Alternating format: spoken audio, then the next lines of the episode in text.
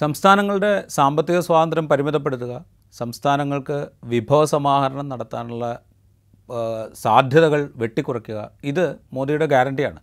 ആ ഗ്യാരണ്ടി ധനകാര്യ കമ്മീഷൻ സംസ്ഥാനങ്ങൾക്ക് നൽകുന്ന വിഹിതം വെട്ടിക്കുറച്ചുകൊണ്ട് നടപ്പാക്കാൻ അദ്ദേഹം ശ്രമിച്ചിരുന്നു എന്ന് നേരത്തെ പറഞ്ഞല്ലോ. അത് നടപ്പാക്കാതെ പോയപ്പോൾ അദ്ദേഹത്തിന്റെ സർക്കാർ മറ്റൊരു രീതി അവലംബിച്ചത്. അതിന് കേരളത്തിൽ വലിയ ഉദാഹരണങ്ങളുണ്ട്. ബജറ്റിന് പുറത്തുള്ള കടമെടുപ്പ് അനുവദിക്കില്ല എന്ന് കേന്ദ്ര സർക്കാർ തീരുമാനിച്ചു. അത് രണ്ടായിരത്തി പത്തൊമ്പത് ഇരുപത് ബജറ്റിൽ പ്രഖ്യാപിച്ചു. കേരളമാണ് അതിന്റെ ഏറ്റവും വലിയ രക്തസാക്ഷി. കേരളം കേന്ദ്ര കേന്ദ്രം കേരളത്തെ വലിയ തോതിൽ കുറ്റപ്പെടുത്തുന്നുണ്ട്. ബജറ്റിന് പുറത്ത് കടമെടുത്തതിനെക്കുറിച്ച് കിഫ്ബിക്ക് കിഫ്ബി വഴി നടപ്പാക്കുന്ന പദ്ധതികൾക്ക് വേണ്ടി സാമൂഹ്യ സുരക്ഷാ പെൻഷൻ നൽകുന്നതിന് വേണ്ടിയിട്ടുള്ള കമ്പനി വഴി ഒക്കെ എടുത്ത കടത്തിന്റെ പേരിലാണ് കേരളത്തെ കുറ്റപ്പെടുത്തുന്നത്. അതുവഴി കേരളം ബജറ്റിന് പുറത്ത് വൻ തുക കടമെടുത്തിരിക്കുന്നു എന്ന് പറഞ്ഞുകൊണ്ട് ആ തുകയെ കേരളത്തിന്റെ മുഴുവൻ കടത്തിന്റെ ഭാഗമാക്കി വെക്കുകയും കേരളത്തിന് തുടർന്ന് കടമെടുക്കാവുന്ന തുക തുക വെട്ടിക്കുറയ്ക്കുകയും പരിധി വെട്ടിക്കുറയ്ക്കുകയുമാണ് ചെയ്തത്. അതുമായി ബന്ധപ്പെട്ടുള്ള തർക്കങ്ങൾ തുടരുന്നുണ്ട്. ഇത് സംബന്ധിച്ച് സംസ്ഥാന സർക്കാർ സുപ്രീം കോടതിയിൽ ഒരു ഹർജിയും ഫയൽ ചെയ്തിട്ടുണ്ട്.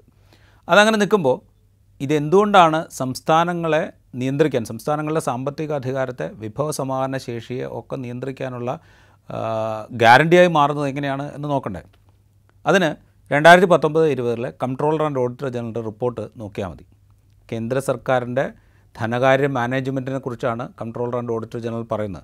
എഫ് ആർ ബി എം അതായത് ഫിസ്ക്കൽ റെസ്പോൺസിബിലിറ്റി ആക്ട് ധന ഉത്തരവാദിത്ത നിയമത്തിന്റെ പരിധിയിൽ കേന്ദ്ര സർക്കാർ എങ്ങനെ പെരുമാറുന്നു എന്നുള്ളതാണ് കൺട്രോളർ ആൻഡ് ഓഡിറ്റർ ജനറൽ പറയുന്നത്.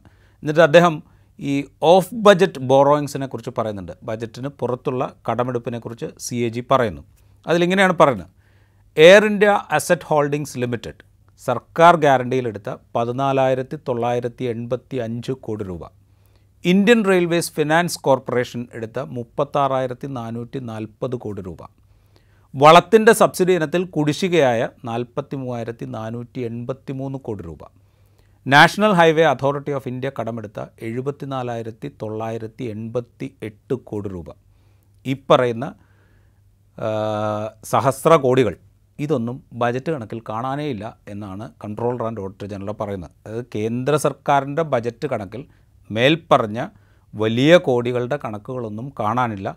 ഇത് ബജറ്റിന് പുറത്ത് സർക്കാർ ഗ്യാരണ്ടി നിന്ന് കടമെടുത്തതാണ്. അത് കേന്ദ്ര സർക്കാർ സ്ഥാപനങ്ങളോ കേന്ദ്ര സർക്കാർ വകുപ്പുകളോ ഒക്കെ ഇങ്ങനെ സർക്കാർ ഗ്യാരണ്ടി നിന്ന് കടമെടുത്തിട്ടുണ്ട്. ആ പണമൊന്നും സർക്കാരിന്റെ കേന്ദ്ര സർക്കാരിന്റെ ബജറ്റ് ഡോക്യുമെന്റിൽ കാണാനില്ല എന്നാണ് കൺട്രോളർ ആൻഡ് ഓഡിറ്റർ ജനറൽ പറയുന്നത്.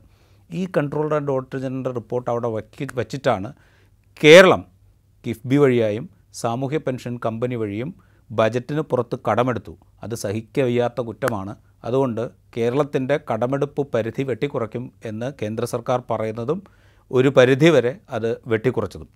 അപ്പോൾ ഇவ்விധത്തിൽ കേന്ദ്ര സർക്കാരിനും കേന്ദ്ര സർക്കാരിന്റെ കീഴിലുള്ള സ്ഥാപനങ്ങൾക്കും ഓഫ് ബജറ്റായി ബജറ്റിന് പുറത്ത് കടമെടുക്കാം. അത് എത്ര വേണമെങ്കിലും എടുക്കാം. അതിന്റെ കണക്കുകളൊന്നും കേന്ദ്രം ബജറ്റിൽ കാണിക്കുന്നില്ല എന്നുള്ള വസ്തുത അവിടെ നിൽക്കുന്നു. അത് കൺട്രോളർ ആൻഡ് ഓഡിറ്റർ ജനറൽ ചൂണ്ടിക്കാണിക്കുകയും ചെയ്യുന്നു.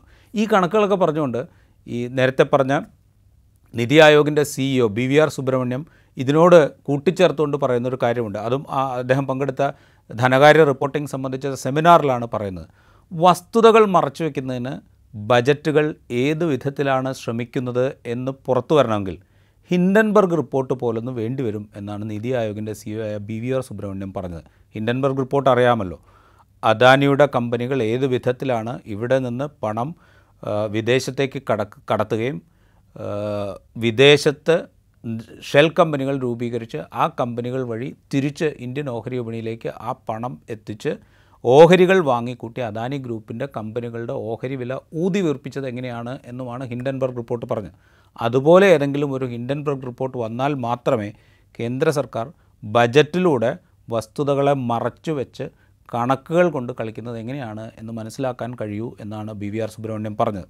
അതങ്ങനെ ആയിരിക്കെയാണ് മറ്റ് സംസ്ഥാനങ്ങളുടെ സാമ്പത്തിക അധികാരത്തെ നിയന്ത്രിക്കാനും അവരുടെ വിഭവസമാഹരണ ശേഷിയെ ചുരുക്കാനും വേണ്ടി ബജറ്റിന് പുറത്തുള്ള കടമെടുപ്പ് നിയന്ത്രിക്കണം എന്ന നിബന്ധന കേന്ദ്ര സർക്കാർ നിർബന്ധമാക്കുന്നത് അതുകൊണ്ടാണ് പറഞ്ഞത്. സംസ്ഥാനങ്ങളുടെ സാമ്പത്തിക അധികാരം വെട്ടിക്കുറയ്ക്കുക എന്നുള്ളത് അല്ലെങ്കിൽ ഇല്ലാതാക്കുക എന്നുള്ളത് മോദിയുടെ ഗ്യാരണ്ടിയായി നമുക്ക് കാണേണ്ടി വരും.